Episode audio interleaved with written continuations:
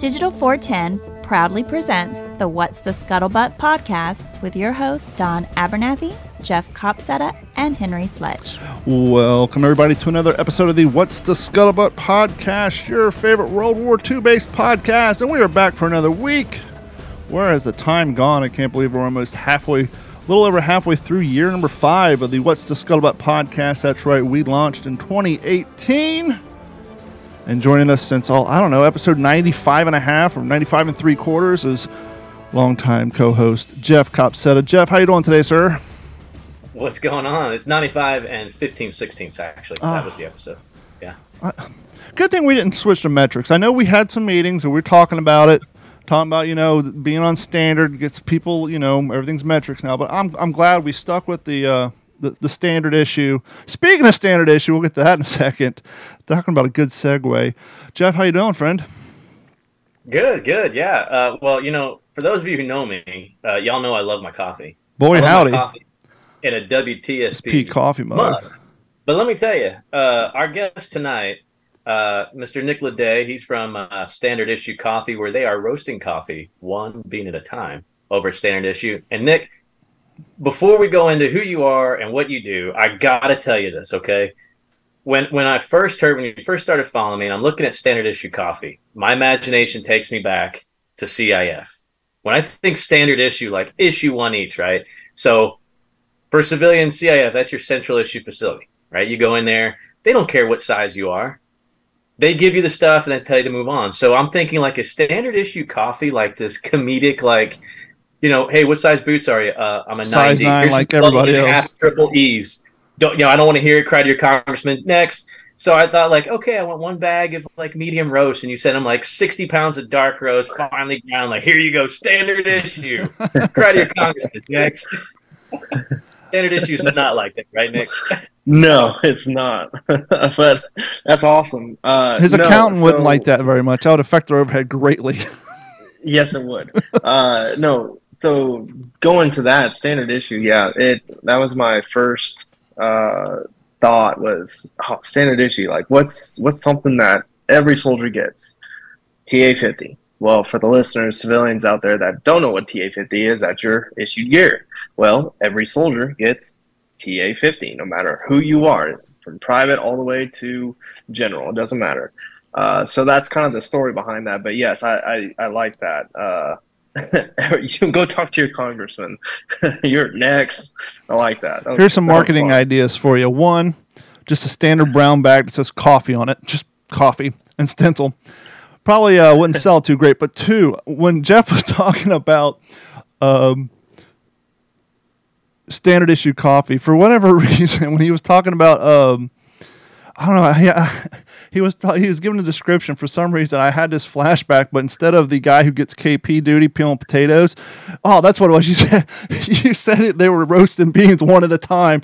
I imagine some poor schmuck with a pair of tweezers and a lighter roasting one at a time. So if you can get your graphical artist department to do like a, a cartoon rendering of some poor bastard on KP duty, but instead of peeling potatoes, he's using a big uh, a Zippo lighter roasting one coffee bean at a time. And you can plaster that on the back of a T-shirt. We'll give that to you. That's our gift to you for coming on. Somewhere out there, there's going to be a drill sergeant. And listen to this episode. He's going to be like, Hmm. Huh, huh. I like that. Yeah. I'll, And there's uh, two I'll- I'll levels. the- if you're if you're kind of an ass, it's a Zippo. If you're a real ass, it's matches. Damn it! Dang it. I like that. I'll put that in the back pocket. I'll I'll uh, I'll remember that. I like that. Thank you. So let's go back a little bit in your history. Um, where did you grow up, and what got you um, interested in enlisting enlisting in the services?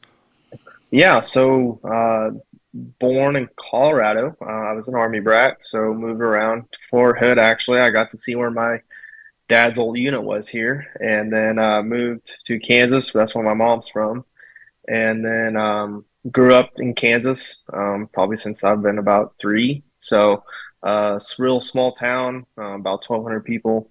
Um, one, we we graduated from a four-way stop sign to a blinking red light. Um, so that was that was cool uh, to see the progression in the town. um, and then, like I said, my dad did 27 years in the army. Um, and I just knew at one point that I had to do my duty, and I joined when I was 20 and almost 10 years in October. So, uh, been 11 Bravo uh, infantryman the whole time in the National Guard. Um, so it's it's been great uh, serving this country and um, serving Kansas uh, as a whole, and just um, yeah, doing my duty to uh, serve the people. So, man, that's that's awesome. And you said you're the town you're from in Kansas is about 1,200 is population, pretty small town. You said. Yeah, yeah. Population. Uh, graduated with 24 people uh, in my class. Two of them were foreign exchange students, so roughly 22 since kindergarten. Uh, our high school was across the highway from a, a uh, cornfield. Nice. Um, like farming community all all all throughout. So uh, grew up in the small town roots, uh, hard work, uh, work ethic, all that, and um, still to this day, just put my head down and work for what I want, and um, yeah, so. That's awesome. I mean, I'll be honest. I didn't think there was 1,200 people in the entire state of Kansas, so I'm actually a little. oh no, it's uh, no, you're you're correct. I mean, the town I live in now, the town I live in now has 900 people. So and three stoplights. Wow. No stoplights. my mom lives. My mom still lives in a small town called Warsaw, Kentucky. It's right on the Ohio River in in uh, northwestern Kentucky, right across the river from Indiana. One light, as you were saying, the closest thing they have to a fast food restaurant would be a Subway or a Dairy Queen. That's it. We don't even we don't even have that. And since it's in northern Kentucky, every harvest season for tobacco season, the school shuts down so the kids can go home and pick tobacco for their pa- parents and their family. Yeah, um, I know for us, it was uh, most of the most of the boys and some girls uh, would skip school for hunting uh, season. Mm-hmm. Well, hell, and then didn't have to skip school. A lot of people just put their rifles in their in their trunks and went to school, and then went yep. went before, yep. and then went right to school. Yep, exactly. You know, it's exactly. funny. My cousin grew up in Chillicothe, and he graduated a few years between me, and I saw both sides of the spectrum. I went to his graduation; he had 25 people. My graduation two years later, I had 550, and my last name starts with A B. And the only other person graduate before me was Abbott and Addington my poor parents had to sit through the other 498 people because it would be considered rude to get up and walk out. so when you're when your kids at the beginning of the alphabet and you got that many kids, that's a long, long procedure. That's a yeah, that is. Oh man. So uh, how old were you when you enlisted? I was 20. Um, I went to college for two years. Um, ran cross country and track on a scholarship, and then I decided to join the guard because thankful that my dad let me use his uh, GI and 9/11 uh, benefits, and um, that portion ran out as I have uh, siblings that used it too. Um, and so I was like, well, I can't really pay for school anymore, so I need to do my due diligence and pay for school on my own. So I joined joined the guard. Nice. So um, I don't want to get off your your uh, your service, but I, I am I'm, I'm really curious more about standard issue, man. I mean, yeah, that's so, true. Yeah, I mean, there's so many there's so many soldiers now that uh, or servicemen, I should say, that are starting these companies, man, and it just seems like they pop up and they go away. I mean, okay, yeah, we've all heard of Black Rifle and all that stuff, right? That's great, but um, uh, kind of walk us through. You know, I mean, I know you didn't do it by yourself, right? But so yeah. kind of walk us through that process? I mean, how do you how does that even begin? How do you get it to where it's at now? I mean, I you know, I'm just I'm just blown away um, by somebody who you know, like yourself. I mean, it's not like you're sitting at home, you know, working from home, whatever. I mean, you're you're serving, you're in uniform. So how does this how does this kind of come about? Yeah, so uh, let's let's go back to the roots. Um, so I was I was deployed in eighteen nineteen and uh, didn't. That a long time ago. No, right. That's what I was saying. Like, well, that's right around Billy the Kid oh. time, I think. uh, 2018, 2019. Um, started drinking like more, more so the black coffee rather without the creamer, and I just fell in love. Um, and then when I got back, uh, fell in love with the. I went to a rabbit hole of the different brewing methods of you know a pour over espresso, um, how to do a pour over like scientifically with all the grams of coffee. Well, um, how Let's pause water- right there water- real quick, because I was thinking about this earlier today. When it comes to like diehard coffee aficionados, I'm not talking about the people like myself who roll through Starbucks every day and get some sort of fancy milkshake. But when it comes to straight up legitimate coffee and pouring, I've seen somewhere it looks like I've seen these places that these artisanal places that look like a, a science lab where they have beakers and tubes, and it's like you got to have the water at the exact right temperature, and it has to soak into the coffee grains for exactly two and a half point three second minutes. And what is it about the temperature of the of the water and how long it makes contact with the coffee grounds to get the premium taste? If that's not getting So too crazy. No, you're good. Uh, so essentially, you'll want to be anywhere between 195 degrees to 205 degrees of uh, water uh, heating up, right? Um, that is just the ideal, the optimal temperature for the water to extract the coffee from the beans. Um, especially, you'll get this in a pour over uh, method. Um, and it also depends on the course of your beans. So if you grind it too coarse, so it's there's bigger uh, bits of coffee, then you're not going to get uh, the correct taste of coffee. Or if you do a finer course, so like espresso, it's real um, thin and uh, small, right? Then and you do that same course of beans with the water, then um, your is going to taste totally different than what the other end, end of the spectrum. So the the science behind it is basically there's a rhyme and a reason to different brewing methods have different um, variables that you have to meet in order to get that type of type of coffee. Um, for for instance, espresso, you'll you'll want a finer uh, grind of coffee because there the amount of pressure coming from the espresso machine pushing through uh, to grab that to extract that coffee. Um, that's why you have the finer ground of coffee. Uh, for a French press, um, you'll do a more so of a coarse grind. You put that in the cup or in the French press, and then you add hot water, mix it up, let it steep for four minutes, and then uh, then you put the you put the filter down through it, and then you pour out your coffee. Um, it's it's there's a lot to it, but if you can hone down the basics, you can get a really good cup of coffee. what's a basic obviously basics of mr coffee but what's a basic entry level for people who say okay i, I want to get away from just the filling up a coffee pot putting in a filter setting a timer and walking away i want to kind of get into the more nitty gritty, more almost kind of like a, a, a wine, uh like a, someone who who drinks wine. You know, they got the decanter, they know the smells and Yeah. this and that. What's like a basic step first? You know, my first coffee kit for someone who's who like yourself. You're saying, and and I'll get back to this question after. Uh, and this will fall back to the other question, but you're talking about when you discovered that you enjoyed coffee with, without a creamer, which is very important. But I don't want to get tied up on that yet. So, what's No, like a good. basic starter kit for someone who oh wow, I do like coffee and I want to try different flavors, but I I want to get the most out of those flavors other than just putting in my Mister Coffee and percolating the shit out of it.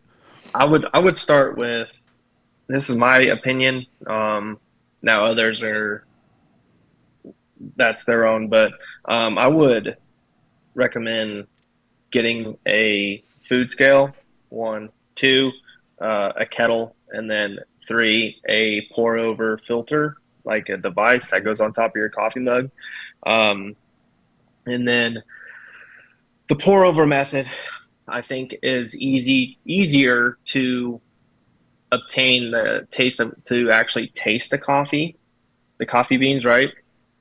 Um, now the pour over method, there's a little bit of leeway in order for you to experiment, in my opinion, um, to uh, get the taste of coffee you want, right? So um, I would make sure to uh, measure out between 16 to 18 grams of coffee, uh, grind it up a medium, medium uh, coarse grind, and then uh, make sure to have uh, your kettle heated up, and then there you can YouTube this too. Sure. Um, but but uh, the pour over, I think the pour over method is probably the easiest, in my opinion, to get a basic entry level into the rabbit hole of coffee of what it is. Uh, once you get that basic down, and you'll start experimenting with the moka pot, which is an espresso that pressurizes going up instead of coming down through the Gotcha. uh, espresso machine. And you can do that over a campfire or anything like that. But um, yeah, I, I, I think the pour over method is probably the easiest in my opinion, but it takes a little bit of more uh, equipment to use. And um, if you just have a basic fundamentals on how to do that, you'll have a more of appreciation of the different methods that you can pull coffee. And I think that's what I actually didn't start that way. I started with the French press. Um, just the different taste in coffee. I was like, oh man, this is this is different than your Mr. Coffee coffee pot, right? With Folgers. Like uh, started buying Black Rifle Coffee. Um, and others started getting into the smaller coffee companies that were out there. And then um, I was like, you know what? Uh, why don't I just make my own? So, um, but How long that's a long. been? Sorry, what? How long has Standard Issue been been around? So the idea came up probably two years ago. Just an idea. It was one of those like, hey, why don't I do something? Like I'm tired of, you know, not saying I'm not tired of the army, but I'm tired of, you know, working with someone. Maybe I want once I retire, I want to have something where I'm my own boss. Um, and so I started thinking, well, maybe like I, uh, I run marathons. Maybe I want to be a running coach. No, that's not it. Um, and then I just kept circling back to coffee. Like my, that, my the amount of coffee I consume, I consume is uh, would put me in a hospital. Yep. and so that came about probably. It really didn't come to fruition until about last year. Um, I didn't file for an LLC until September of last year. So uh, and I was by myself. Um, and that kind of catapulted me into like, okay, we're actually doing this. All right. Um, and from then on, it's just been figuring out as I go, and here we are. Now, since you and you're in yourself, and I'm assuming your your partner too, both have a taste for black coffee without the creamers and that. Um, do you, I'm assuming you guys tweak your flavors. You have you know find the beans that give you that best aroma and the best flavor. But how do you guys, I guess, deal with knowing the fact that so many people who are going to buy your coffee are just going to pour that gelatin glop of coffee made in there and just completely dr- destroy all the time, energy, and effort because people are addicted to that stuff. And I and I used to be one of them. I used to be one of those cats from the age of 18 until 35 ish. I would coffee made blue blue blue. It wasn't until I started World War II reenacting and I woke up at like five in the morning after freezing my ass off and somebody had made a coffee on a camp cook. There was no creamer around it. And I that's that's how I actually started drinking my coffee black was at World War II reenactments because I'm not going to sit there. Oh, I gotta go find some coffee, mate. Guys, hold on. No, it's just. and now that's all I drink at, at work. I, I drink water and black coffee. That's it. But just there's so many people that's addicted to this stuff, and it's like Yeah. to have a coffee And like what you guys are doing in the world of the coffee mates and the the fake coffee at Starbucks, and you know now they can buy all the the Starbucks crap in a can and all that. How do you guys try to position yourself into that market share to, to kind of get your message out about hey, there's actually better ways to enjoy coffee? You know, honestly, I think the way we do it is uh, word of mouth, and um, I, I I truly believe that word of mouth is the best marketing tool you'll have in a business. And if you get enough people to realize, hey, there's better uh, products than the big corporate companies, then um, people are going to realize, oh yeah, this is. I love supporting small business. I love supporting veteran. You know, I love supporting Kansas small business, and um, I think that's kind of what's kind of jump started us a little bit is because people know that they know the owners, and I think in the in the days of what, where we are now in social media, um, we have been trying to use that as a tool to expand our uh, audience a little bit too. And um, and I, I haven't said this right now, but I do thank you guys for allowing me to come on here and share the share my word and uh, talking to you guys. So I do appreciate you uh, letting me come on and talk about my uh, standard issue coffee company. Thrilled to have you on, and uh, we're, we're thrilled to see with what you're doing and what you guys are trying to achieve. I guess number one question when it comes to coffee though is where do you procure your beans from? So uh, we we get our beans from a company down in Mississippi that uh, they get shipments of green coffee. So for the listeners out there that don't really know the history behind coffee, uh, coffee starts out in a cherry actually, and then it gets washed or dried naturally and then gets the cherry taken off and it comes in a green bean. Green bean comes through. Uh, we roast it to light, medium, dark roast, uh, depending on the, the, temperature, how long it's going to take. And then when if the consumer wants the ground coffee or the whole bean, we'll bag it up and ship it to your door and you have a great cup of coffee. Um, but we, we get ours from Mississippi. Hopefully one day uh, we'll we'll have a uh, partnership or um, an uh, agreement uh, with some farmers down in the uh, South American and uh, other countries um, where they grow coffee. So that's the goal. That's that's one day. That's that's me being a visionary, um, I, and which I, it'll happen, but not right now. So we get ours from a uh, company down in Mississippi that uh, sources green coffee. Go ahead, Jeff.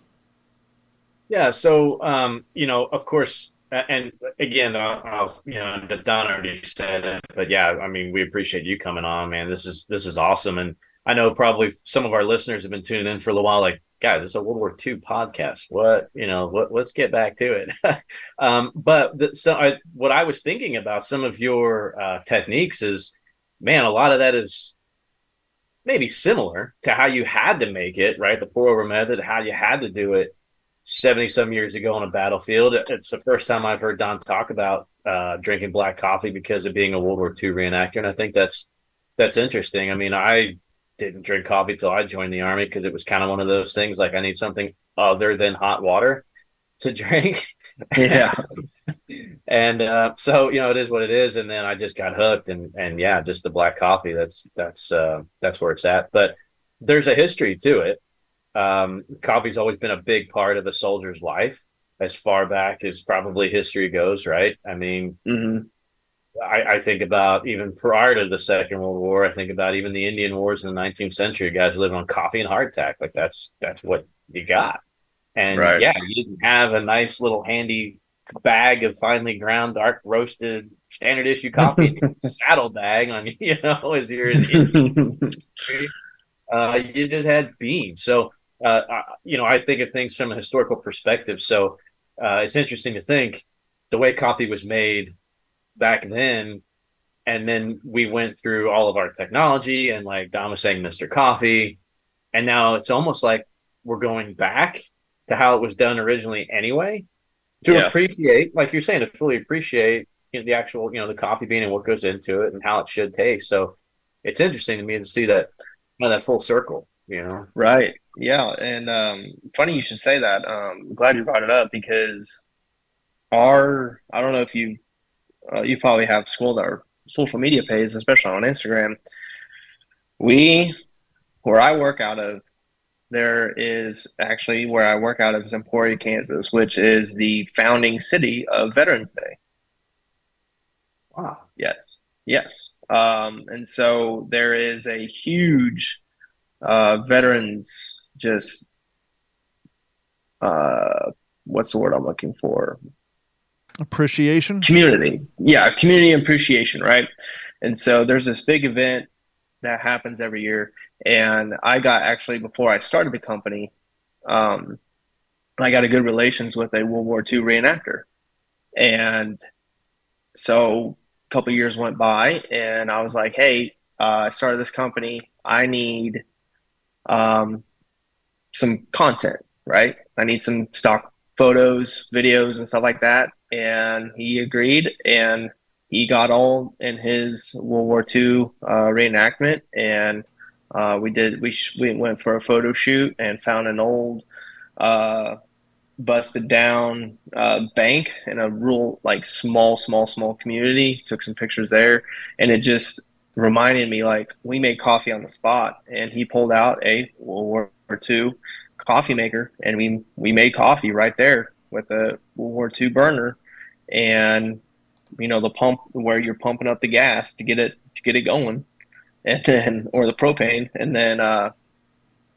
and then roast made some coffee and then it just it just clicked in my mind I'm like wow this is living history like right right right before me uh, the, the fact that I get to do this uh, with someone else that appreciation appreciates not only the history of our country but uh, coffee as well so um, I'm glad you brought that up because that was that was a good day to be around uh, that type of uh,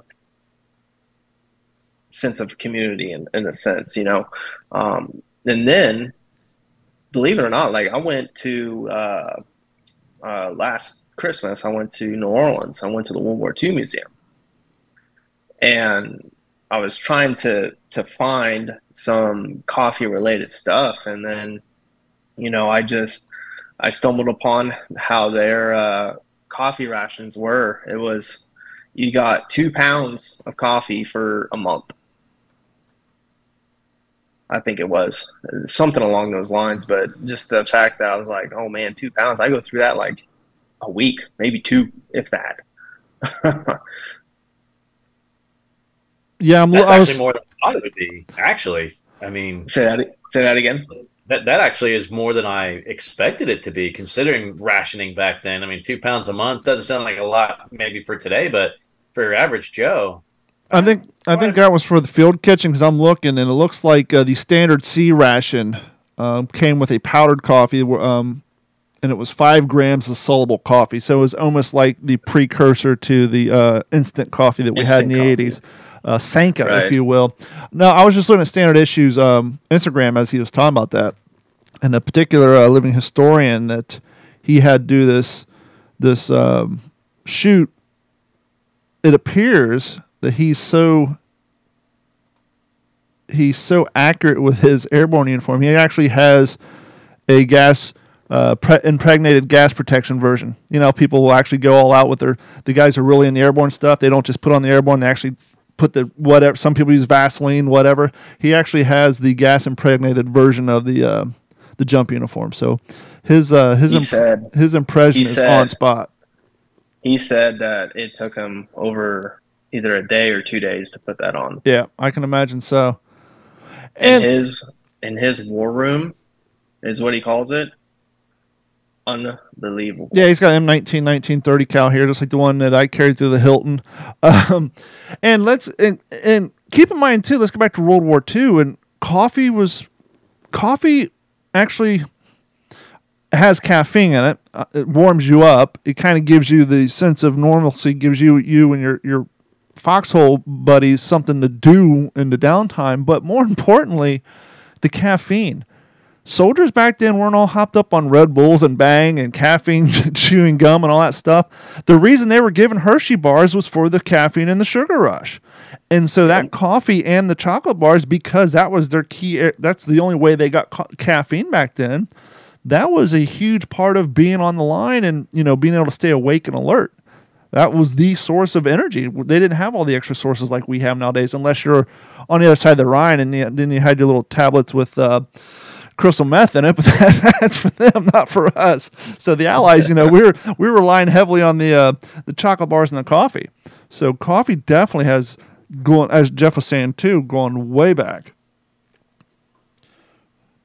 Yeah, absolutely. That was a big part of. I mean, it was a meal, right? Yeah. Uh, so, and that's why it was in every K ration and everything. I mean, that's just, and it's in every MRE, or at least it was. So, um, yeah, there's an interesting connection there. And um, so, Uh, Nick, I wanted to ask you too. Um, I know we kind of touched back and forth, but I, I kind of missed. Uh, Don kind of alluded to it. So you've got you've got a partner in crime that helped Mhm. you start it or has joined you.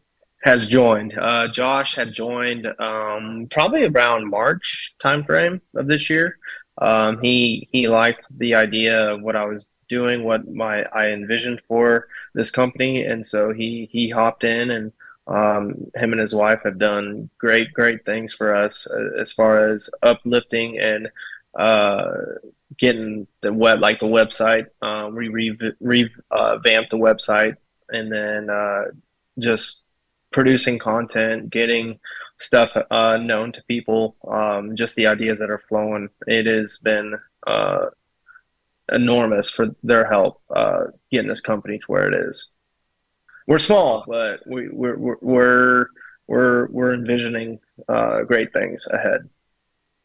Cool. Well, hopefully, if Josh is listening, good job, and and uh, you know keep up the great work. And uh, I will certainly do you know what I can to help out. Um, you know, I, I get invited to quite a few uh, living history events or open houses and air shows to perform and different things like that. So I'll definitely do what I can in the uh, World War II community because you know, yeah, I mean, it's we're uh, I think I speak for a lot of reenactors when you know we would much rather uh, be supporting you know a, a kind of a smaller uh, up and coming business as opposed to some big commercialized thing you know something that's just know, you feel good. You're, you're you're buying this from you know Staff Sergeant Ledet Kansas Army National Guard. That just has a great that's a great feeling as opposed to you know let's run into town and like you said go get this freaking Starbucks or whatever I'm not a Starbucks fan I just the the the mail that I received, the chain mail, hay mail that we got from freaking Starbucks when we were over there. No, not gonna walk in there. I'm sorry. It was a long time ago. It was a long time ago. It was almost 20 years ago I deployed, but still sticks with me. I can't get it out. But uh, And real quick, I just anyway, I, I got to get out Awesome. there because WLVN 1940s radio pointed out on YouTube. Hey guys, don't forget the Navy. Yes, coffee played a huge role on those ships. I mean, imagine being in a submarine, just sta- all you're hearing is ping and just staring at walls all day long. You need that coffee to wake your ass up, and especially. but you have to drink it. And Don Don has one, right? Do you have it handy? The traditional navy no handle, the, the white mug that you see in every picture. Don's gonna get it now. I was so jealous, Nick. I, I mentioned this to him. I said, "Man, I, you know, I have a lot of stuff, right? I'm a huge collector of World War II. It's World War II. I've either got it. This is like the it, one thing that I gave it to have me. that Jeff is jealous of. this is actually Corning Ware. This is the Corning Ware, uh, made in the USA. It's the um, what do they call that? The um, oh, the guy who sat up in the uh, bird's nest. It's it's the Watchman's Uh, mug. Yeah, they call it the Watchman's mug. There's no loop on it. That way it keeps your hands warm. And this is actually made by Corningware. And the only reason I bought this is I was up in the last event I did. Jeremy and RJ came down from Georgia, and they had two of these, in their drink. And Actually, they had three, and they offered me one. And uh, Jeremy's like, if you come across these anywhere, scoop them up because they're getting harder and harder to find. And I just so happened to be surfing eBay like the following week, and it came up. And my favorite thing to do on eBay is get people while they're sleeping.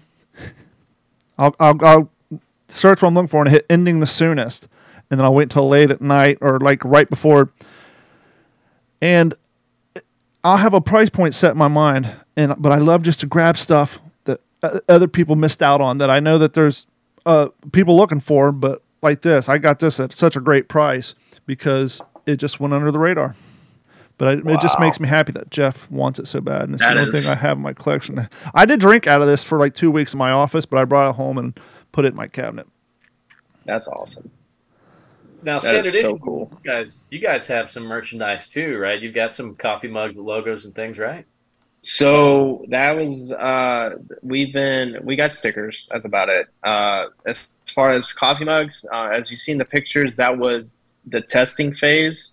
Um we we haven't gotten uh enough mugs yet to uh remake those mugs. So but um thank you point that out. I know that we need to get those uh, get those out. But um, I actually just got patches made, leather patches made. Um, so I'm going to sew them on a couple of my hats and see how they look. And if if it if I like what I see, then uh, maybe here in the near future, uh, maybe some hats might be dropping. So, um, but uh, as far as uh, merchandise, not yet. Um, most of the, I'm still doing most of the roasting and whatnot. Um, everything still flows through me and so uh, the tight ship is still setting sail. So um, we're we're not there yet, and I, I don't want to be there yet. Just in, since I'm getting uh, ready to do more adventurous things here soon, and uh, we're we're not at a stage yet to do those types of things. But it's it's on it's on it's on the map. It's we're talking about it, but not yet. So it's a process. It's a process. It is a process. It being being a being a business owner has is ups, but mm-hmm. also many of its downs. Yep. especially if you start out by yourself, it is. Don knows all about that. Yeah, I ran my own business for 18 years, and I would tell people the only difference between working for yourself and working for somebody else is you're the asshole you have to answer to. If you're not working, there's no money coming in, so there's no paid vacations. And yeah. um, the only the, one of the key benefits, at least for the first five six years, you know, unless you unless you just get really lucky with something that everybody wants to have right now, um, people you know people who don't run a business or never oh they just assume oh you have a business money's just swinging in for the first few years you know it's you'd make you'd make more money working for somebody else but it's owning a business is really meant for those people who can't bring themselves to work for somebody else unless that unless they find somebody who's a lot like them. And um, I, my father and I started my own our own business in 2004, and then in 2012 I got a part time job working in radio, and you don't get much more corporate than that. And I realized, oh, now I remember why I went and worked for myself. I mean, I love the radio. I love showing up, producing, being on the air, but all the other crap, I just couldn't stand, and I, it just and it was happening when things started changing in corporate America. It's like, oh, you got to come sit through this sexual harassment seminar. It's like, I've never sexually harassed anybody. Um, just like I'm not an alcoholic, so I don't go to AA weekends on the meeting. Meetings on the weekend, so I would just log in on my computer and just leave the room. I'm, I'm not participating in that crap. It's just, but these are all corporate checkmark things, and so running your business is really, it's really, you know, if you don't, if you're not self motivated, if you're the type of person who fights to get out of bed in the morning and wants to go to bed early and wants to do all these things on the weekend and all your free time hanging out with friends and all the good stuff running a business is not for you. That comes later. Right. Yeah. And so but no kidding. I we we made it up. we Keep made it up. No you've been going you you have the motivation. Obviously your commitment and the things you do that got you to where you are in the military you know that in and of itself is showing that you're not lazy, you're self motivated. Obviously, in the military, you have people giving you orders, but you have to be self motivated to fulfill those orders. No one's going to follow you around all day unless they're screaming your freaking head at boot camp to get those orders fulfilled. You got to do that. You got to find out what your mission is, and it's up to you to complete it. And running a business is the same way. You get up morning to look at what are my end goals for today or for this week, and I got to figure out how to get it done. No one else. And it appears that you no you have those those traits. Real quick, I appreciate that. Let's get in the running real quick. Jeff's favorite topic. Um, you were talking about maybe. Do you run marathons at all? Have you gotten back into so running? I've I've ran seven. Full marathons or half marathons? Full. How old are you? 29. Okay, when you get in about 35, you'll start getting interested in ultra marathons because you'll realize I I'm not getting any faster, but I can run further. But concrete hurts my knees, and I like running in the dirt. So you might start looking at ultra marathons, but don't don't sleep on the obstacle course racing. I've done I've done five Savage races and a virtual Spartan and two Tough Mudders um, before I got hurt. I'm just now getting back into running because I got hurt for a while and gained a bunch of weight back, so now I'm trying to get back into it. But my goal, I've ran one half marathon. Don't know 10k, a handful of 5ks.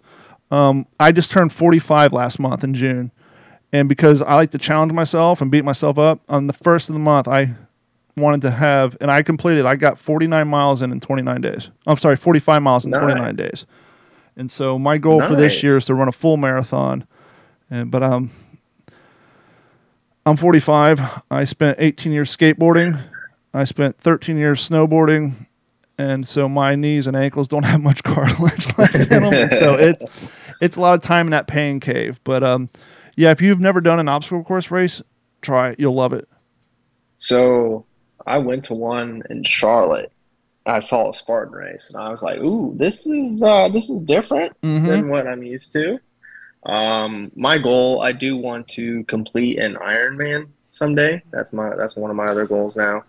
Um, but I don't know. I mean, in the army, I mean, I do obstacles and stuff. Like, I I kind of get that, but it, it's not really for fun unless being in the army is fun, right? Um, so maybe someday I'll, I'll do one. I, I have a motivational podcast called the Failed to Fail podcast. I actually had an ex Navy gentleman on there who does Ironman. The craziest thing, the guy was in the Navy, but he hates open water swimming. And he does Ironman. So he says at the beginning of every Ironman event, he's pacing up and down the beach, psyching himself out to get ready for that two that was a two and a half mile open swim. It's like, you're in the damn Navy. You hate open Yep. he he hates open swim. He just completed Oh another one. God. And I'm about ready to have um, a female athlete on. Uh, I got to reschedule this week. She just um, she just finished her Ironman and she she killed it in her time. So um, I'm very interested in that. So uh, yeah, I mean, I don't know. There's just something about. I tell people I don't enjoy running. Running sucks. I enjoy the feeling I get after the run's done because, and we'll get back to the coffee here real quick, but unless you've done it, I can't explain to people where your mind goes. And for me, it's around mile Yes. six. A mile six, I can disconnect from my body. My body's just goes in auto drive. I mean, if you have problems in your life, maybe you- you're stressed out at work, you're trying to figure out how to make things work, your kids are bothering you. You get around mile six and you start, you disconnect and you will start processing all your life's problems. And so by the time you get home running like a 12 mile, you got a lot of answers sorted out and you got a lot of a lot of things you can uh, get done. It's amazing That's- how much mental uh, processing you do on long runs. So for me, that's where I do most of my thinking is on runs, morning runs. Um, just the I don't listen to music when I run. Um, it's the the clarity and the silence of this my surroundings. So Kansas, I'm running on a dirt road, and you know I'm running next to a wheat field, cornfield, soybeans, alfalfa, and then a pasture with cows. And so just being able to be in my own thoughts. Um, that's where some of my uh, thoughts for standard issue coffee came from. You know, um, like our first Sergeant blend, our limited edition blend we did over uh, Memorial Day weekend. Uh, that was on a run, and just the the thought behind it, and it uh, that was on my one of my runs, like I said. So the the running can provide solitude if you allow it and not get into the nitty gritty of the paces and being in the same heart rate zone for X amount of time or doing so many intervals for at this pace, at this time, for this distance. Like if you just let running be your go to solitude place, you will find happiness and enjoyment no matter what. and it's sad that it's sad for multiple reasons that veterans come home and their bodies beat up, even if they don't have any com- combat injuries, but just the rucking and just all the wear and tear to the body. There's multiple reasons that's sad, but another one you can add to that list is I know, and I didn't serve, so I'm not, you know, trying to make assumptions, but just from what I've heard from people I know, and especially those like I, I do a lot of reenacting with retired soldiers and part of the reason for doing the reenacting is the camaraderie and the brotherhood. And one of the other sad reasons that so many people who served especially as they get older their knees are bad their backs are shot they can't do a lot of things is don't sleep on a running community. I mean you could hop in your car, drive downtown to your small town on 5 a.m. on a Sunday, find four people meandering in a parking lot, stretching, getting ready to go run. You walk up to them and say, Can I run with you? They'll say, Absolutely. And if you do that two or three times, you'll make friends and you'll and you'll and you'll share that that uh, shared pain suffering. Hey, we're all going to go run 10 miles. We're going to embrace the suck together. And you will and you will get some of that that lost sense of community that you're looking if your body's up to the challenge. Exactly. Well, and that's not to segue into another topic, but that's currently why I'm here at Master Fitness Trainer course, uh, is to change the culture uh, of how the Army runs its fitness. You know, we're we're starting to get away from long the days of okay, we're gonna go we're gonna go run ten miles today, and then tomorrow we're gonna go max out squats, or tomorrow we're gonna go do the obstacle course, and then we're gonna come back to do a five mile run and no long long long as those days of doing that type of pt now it's hey why are we doing you know a upper body strength day today? Why are we doing a lower body you know strength day today? Why are we doing some active recovery? Why are we doing an aerobic uh, long run today? Why are we doing an anaerobic interval run? So uh, to point on that it that that's where my mind's been the last two weeks is we're changing the culture of how the army runs its fitness and it's for the better. And long long are those days of the being left out of the community for fitness wise uh, because the army treated not saying it did but in my opinion uh, long uh, the, the community of soldiers uh, are broken in the sense of uh, their physical fitness. Um, and we're, we're changing that here um, for the better. And uh, that's kind of where that community comes to is if we're doing this, these types of fitness programs and uh, stuff like that, then we're going to have a better sense of community and the spirit of core and camaraderie within the uh, formation. So then maybe on the back end of, you know, your retirement or your ETS or you just get out of service for whatever reason, then you still have that community of fitness or you still have those people to lean on. Are they sh- are they putting more emphasis on the importance of recovery? Because I think uh, you know a lot of people who whether they're hitting the gym twice a day, seven days a week, or they're they just gotten running, and, and I did this too. I was running every single day, three miles. I wasn't running less than three miles, and I didn't realize the importance of recovery. Are, are they at least what you're seeing? Are they kind Yeah, of incorporating so- the importance of recovery into PT? So that's um, so before this new change of physical training, um, it used to be the okay, let's do the cool down drill or recovery drill, and that's it. It's just 10 ex- five exercises, and we're in formation and we're just doing the stretching. Okay, whatever. Go do, go change and get ready for the day. Cool. Now it's uh, the new training fitness program uh, the Army has is called H2F, uh, Holistic Health uh, Fitness, right? And so basically, we're going to go, not to get into nitty gritty of what we've been talking about, but uh, way off topic, but there's five pillars um, nutrition, sleep, physical fitness, uh, mental, and spiritual, right? And so the Army now is diving deep into how our body works, both mentally, physically, spiritually, and if our uh, recovery is not to where it needs to be, then the rest of our body is not going to perform at its best to be a tactical athlete.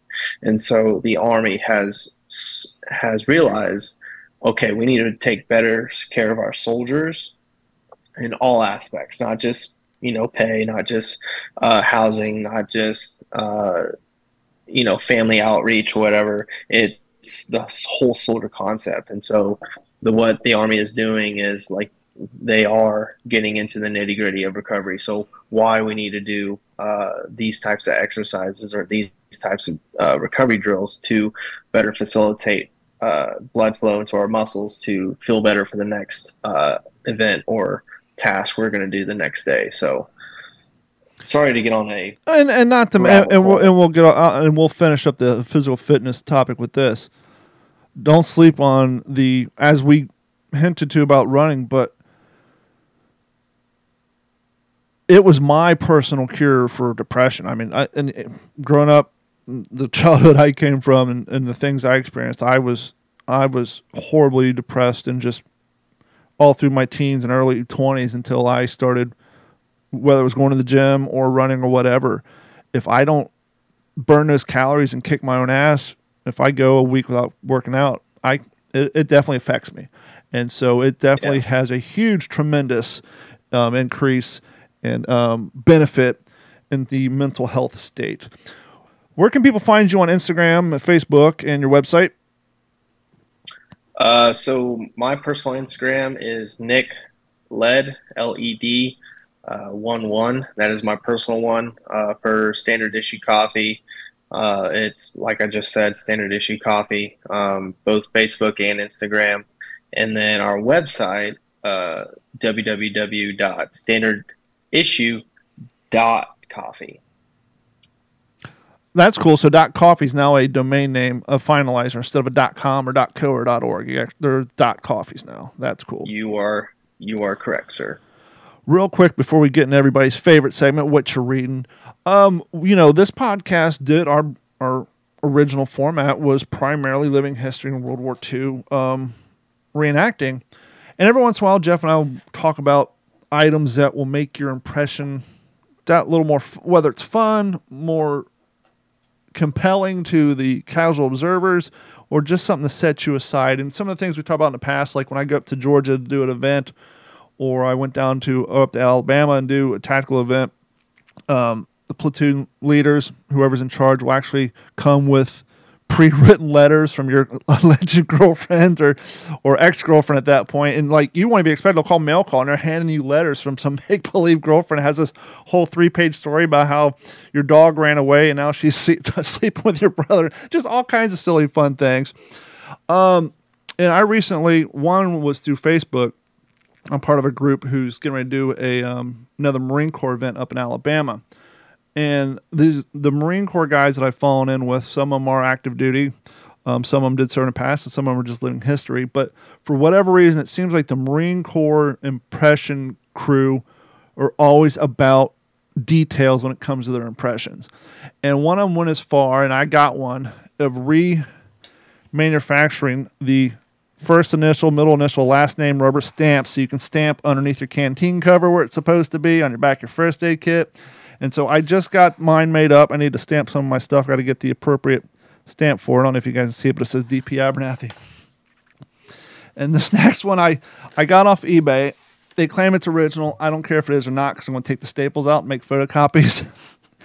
but this will be a great morale boost to hand out to the guys on a long weekend. Especially, you know, Jeff, every once in a while you'll do one of those events where you have like USO show, so everybody goes, changes, gets in their class A's, whatever.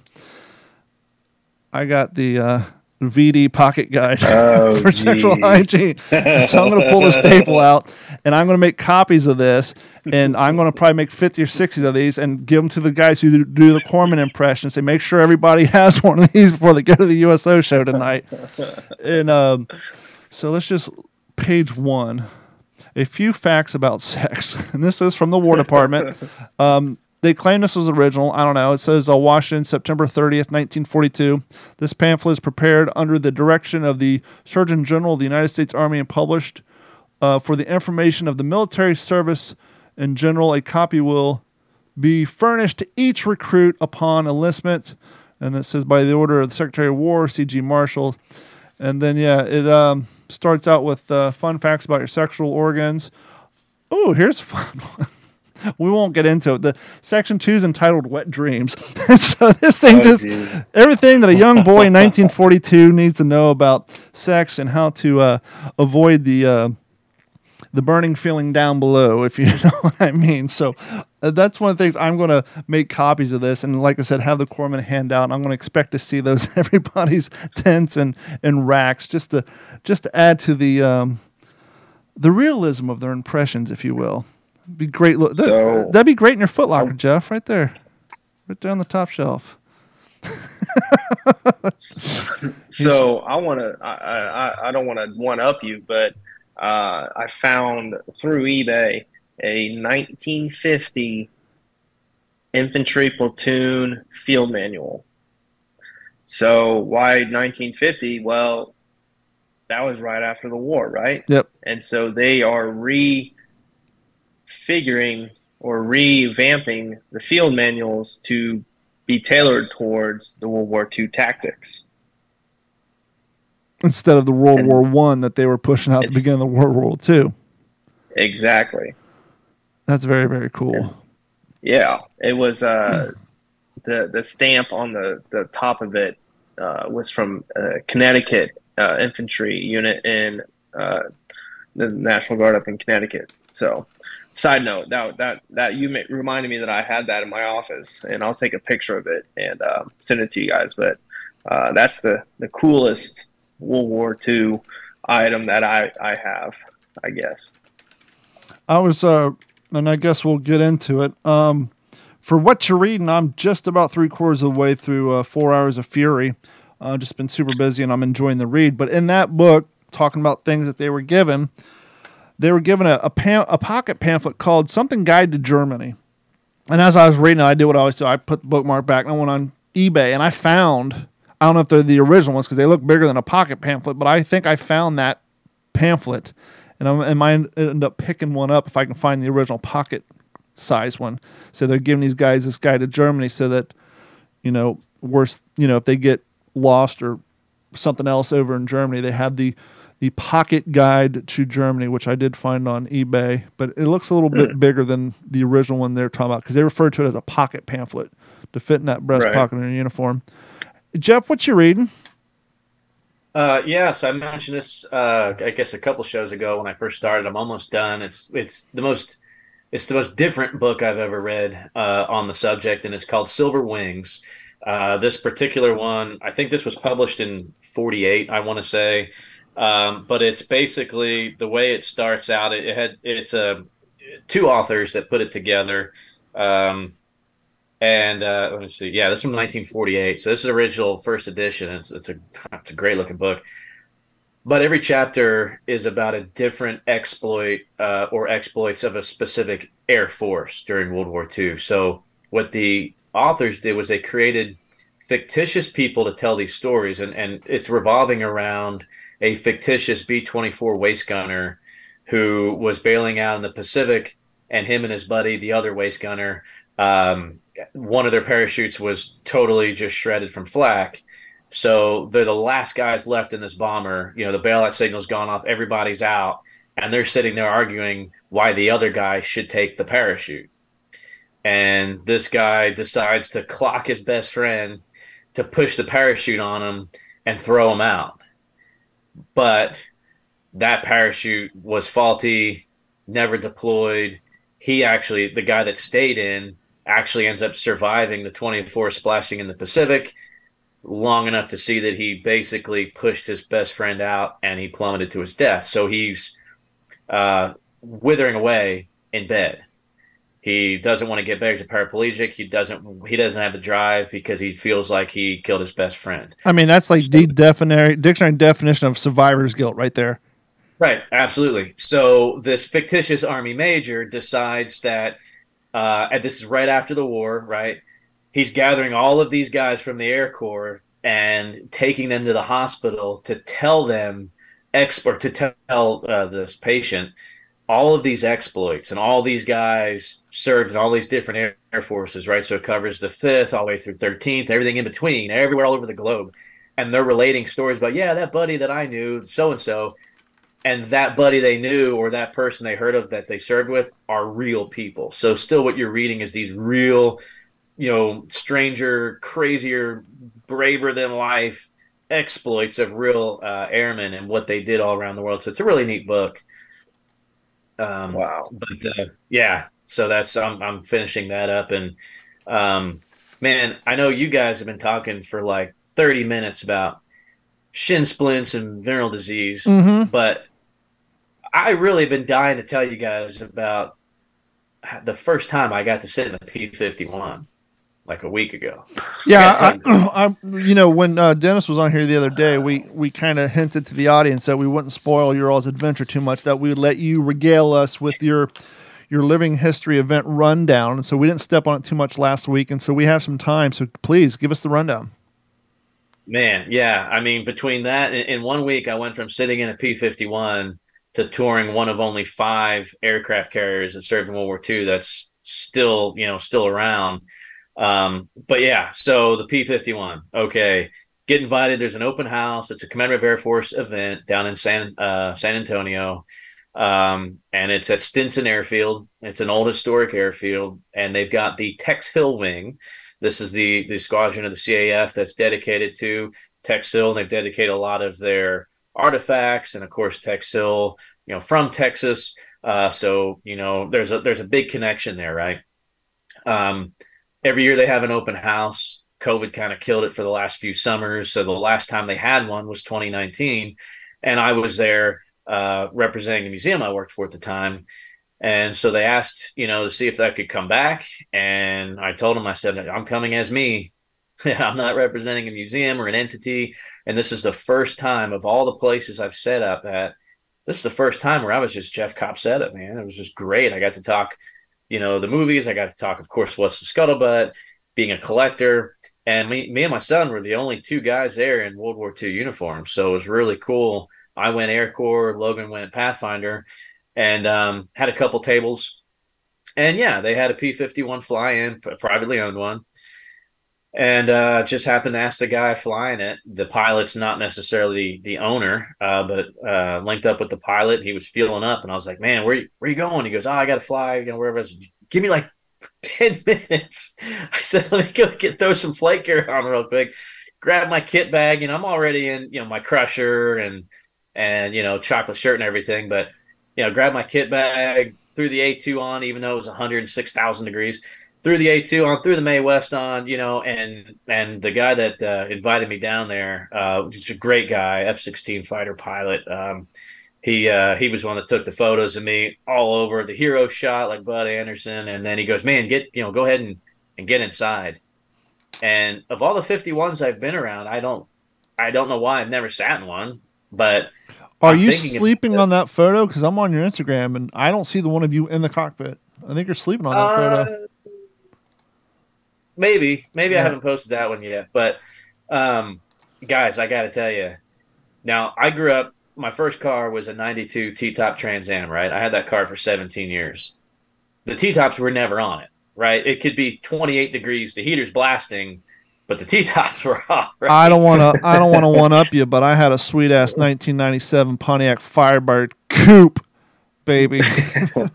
yeah, but yes, my T tops were always off too. no, yeah, I mean, I love them. I love them. So, uh, anyway, but it reminded me of of getting into that car. You know, just hopping in, grabbing the windscreen, and just sliding in. And I, I got to be honest, getting into a P fifty one is like putting on your favorite pair of blue jeans. Oh, it, yeah. It, I'm serious. Like it's, I mean, I'm trying to take these photos. I'm just hopping in, like, okay, great. You know, tell me what you want me to do, whatever. And I'm like, wait, I got to soak this in for a minute. Like, mm-hmm. it's so ergodynamic, right? And and uh, you know, I'm a fairly average guy, right? 5'11", 180, right? So I'm probably a little bigger than most of the pilots, right? Certainly way more than most of the pilots. You know, those starving guys that were 130 pounds, but so I feel like I'm a little bit bigger than most of those guys, um, but still at five foot eleven, I had unbelievable visibility, and everything was like your hips. I mean, your your your elbows could be touching your hips, and there's nothing in that cockpit you can't touch. But it's not crowded. I don't know how to explain that, but everything is just like it's just right there. Everything's where it should be. every yeah, everything's just where it should be. You're not having to reach. You're not crowded, but amazing. That's the most amazing cockpit. I've sat in some World War II warbirds before, and never a P fifty one. It tops it. That one takes the cake. It's unbelievable. Wow. Now, did they sit on their parachutes in the fifty ones? How did yeah. the yeah okay. Yeah. Now, was the seat modernized and accommodated for not sitting on the old style parachute? How I did that? Feel like it had to have been, and it had a jump seat in the back. Okay, you know they they could fly with somebody. So I feel like that's that's been changed. Because um, I know the Hellcats were the same way. If you sat in a Hellcat, you know, without your chute on, you know, you're like. it was like the old lady driving the Cadillac in front of you.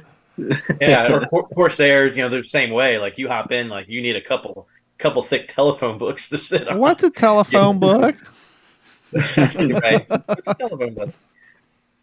So that was a lot of fun. Um, and yeah, Dennis, and you know, if you if you guys uh, listeners, you, you need to go back and listen to Dennis Blocker. He's a great story, great author, great storyteller. He sat in a couple of episodes for us here at What's the Scuttlebutt, and he was nice enough to. Uh, I never heard of Bunker Twenty Seven. Yep. He shows up at this event with this goodie bag for me, and for it was this Bunker Twenty Seven T-shirt with a beautiful nose art of the Memphis Belle on the back, a beautiful Memphis Belle, metal tin. I was like, dude, this is this is great. I never heard of it. Bunker27.com. Check them out because they're they're coming up all over the country. I think the last one just opened up in Ocala, Florida. Yeah, that's like Yeah, right Great away from me. Let's see. They Uh, got um Bunker Twenty Seven opens its first mall-based store. Where's this guy at? Uh, in Fairfield Commons in Ohio. And then it looks like they have the Houston store, and then as Jeff was saying, they got one here in Florida.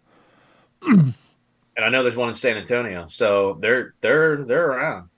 Um, so if you're into that stuff, World War II based merchandise, you know, T-shirts and goodie bags and They got and Vietnam stuff in here too. They got the Air Cavalry Division shirts from Vietnam.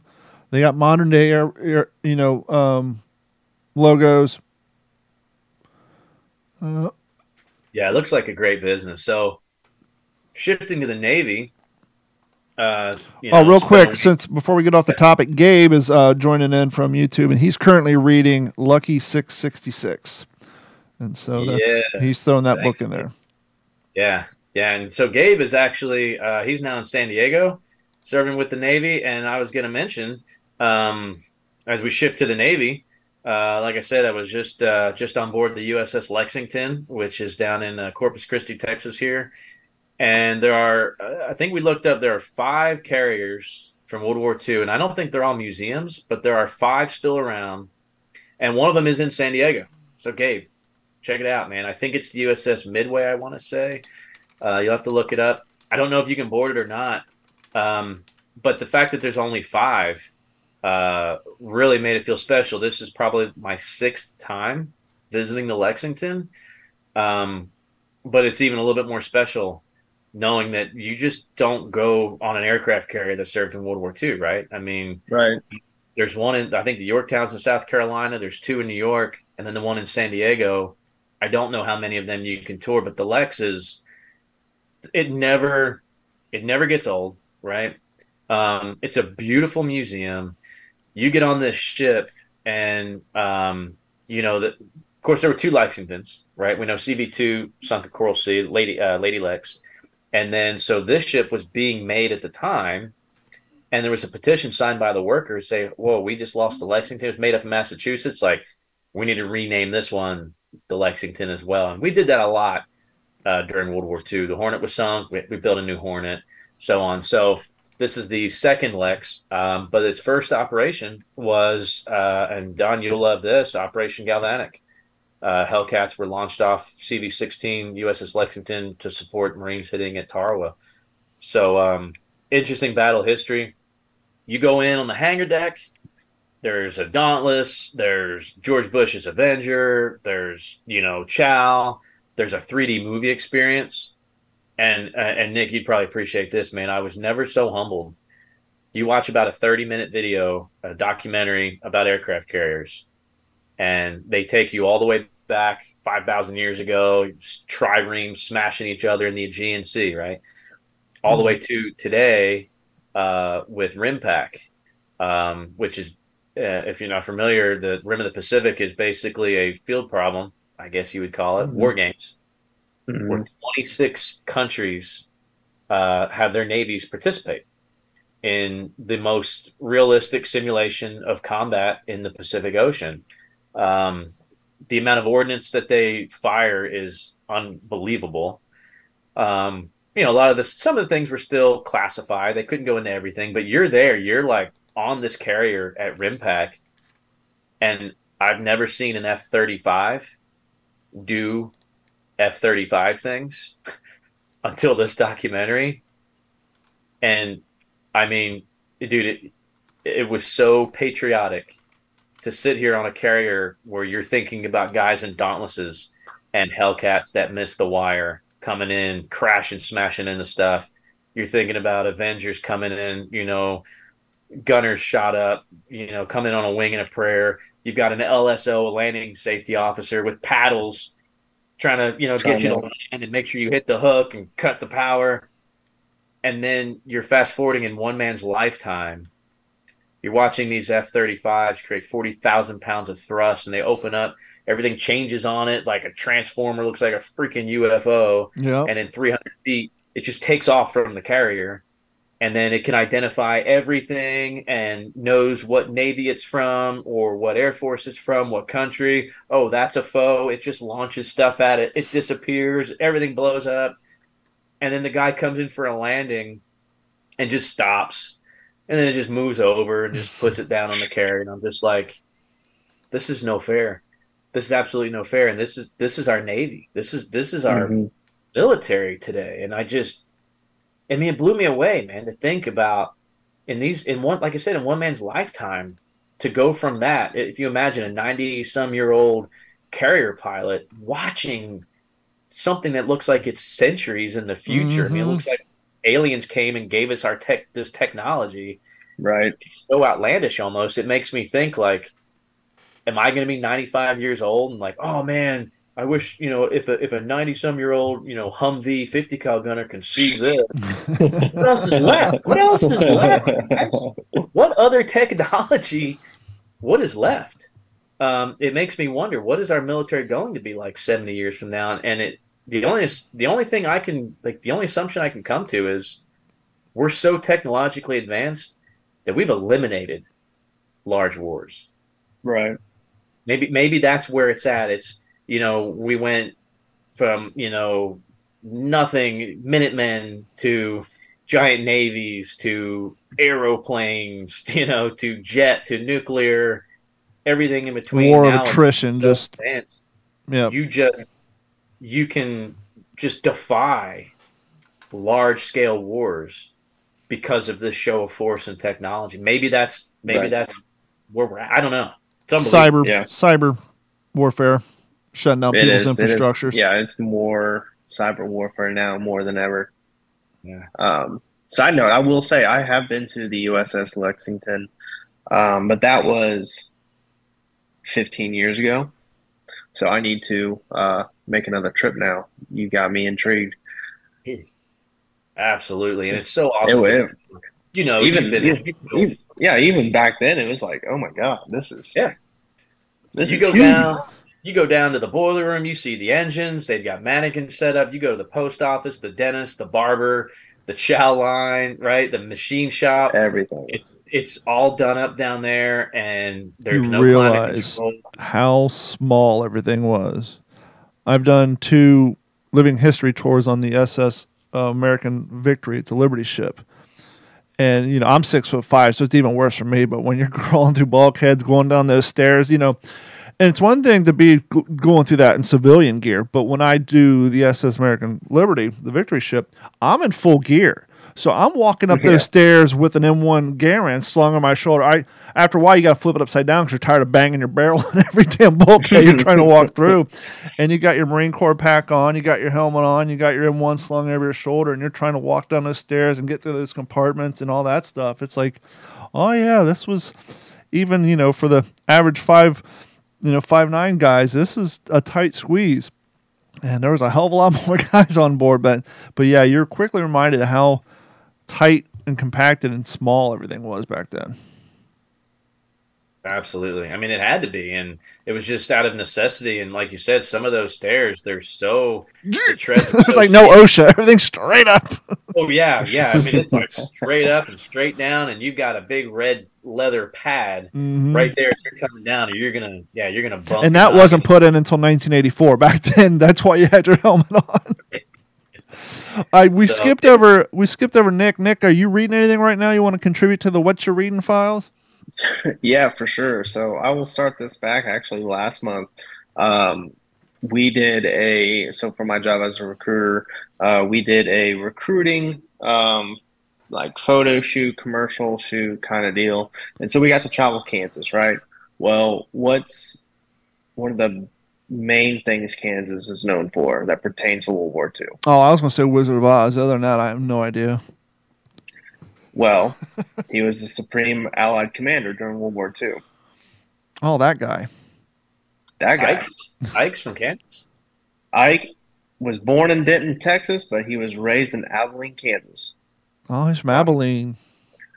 And his boyhood home is still there today. And so we did a visit around the museum, which is phenomenal, by the way.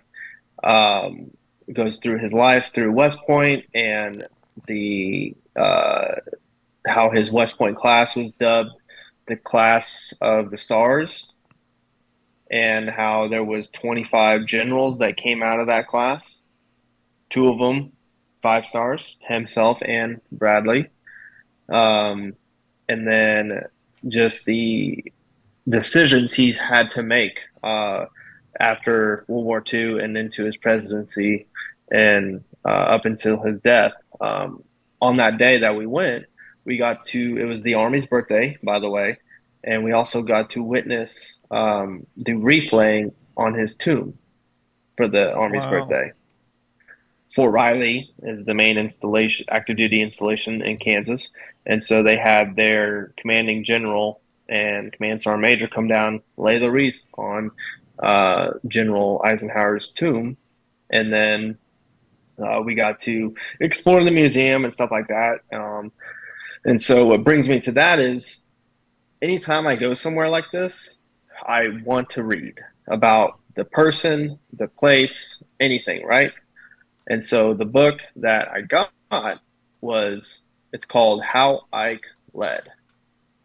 Cause I am I'm an infantry guy. I have a squad of soldiers underneath me. Um, maybe one day I'll become an officer.